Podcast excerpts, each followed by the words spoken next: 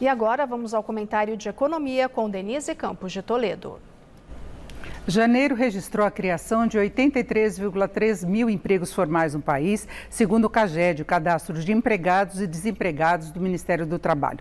O número até superou a média das projeções, embora tenha sido quase a metade de janeiro do ano passado, quando foram abertos cerca de 167,3 mil empregos com carteira assinada. Mas o movimento, desde os últimos meses de 2022, tem sido de desaceleração gradual da retomada do mercado de trabalho.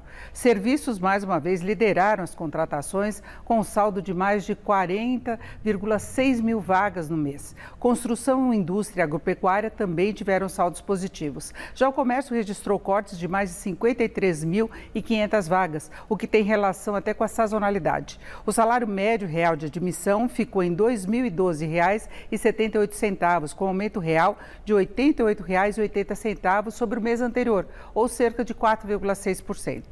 Apesar do emprego seguir em recuperação, com ganhos reais de remuneração, o mercado de trabalho não deixa de ser um desafio para o novo governo, diante do compromisso dele de melhoria do social.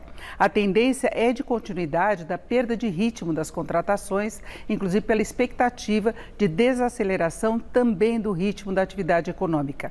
Previsão que tem muito a ver com a perspectiva de manutenção de juros elevados, alvo de pesadas críticas de integrantes do governo, da base de apoio do presidente Lula.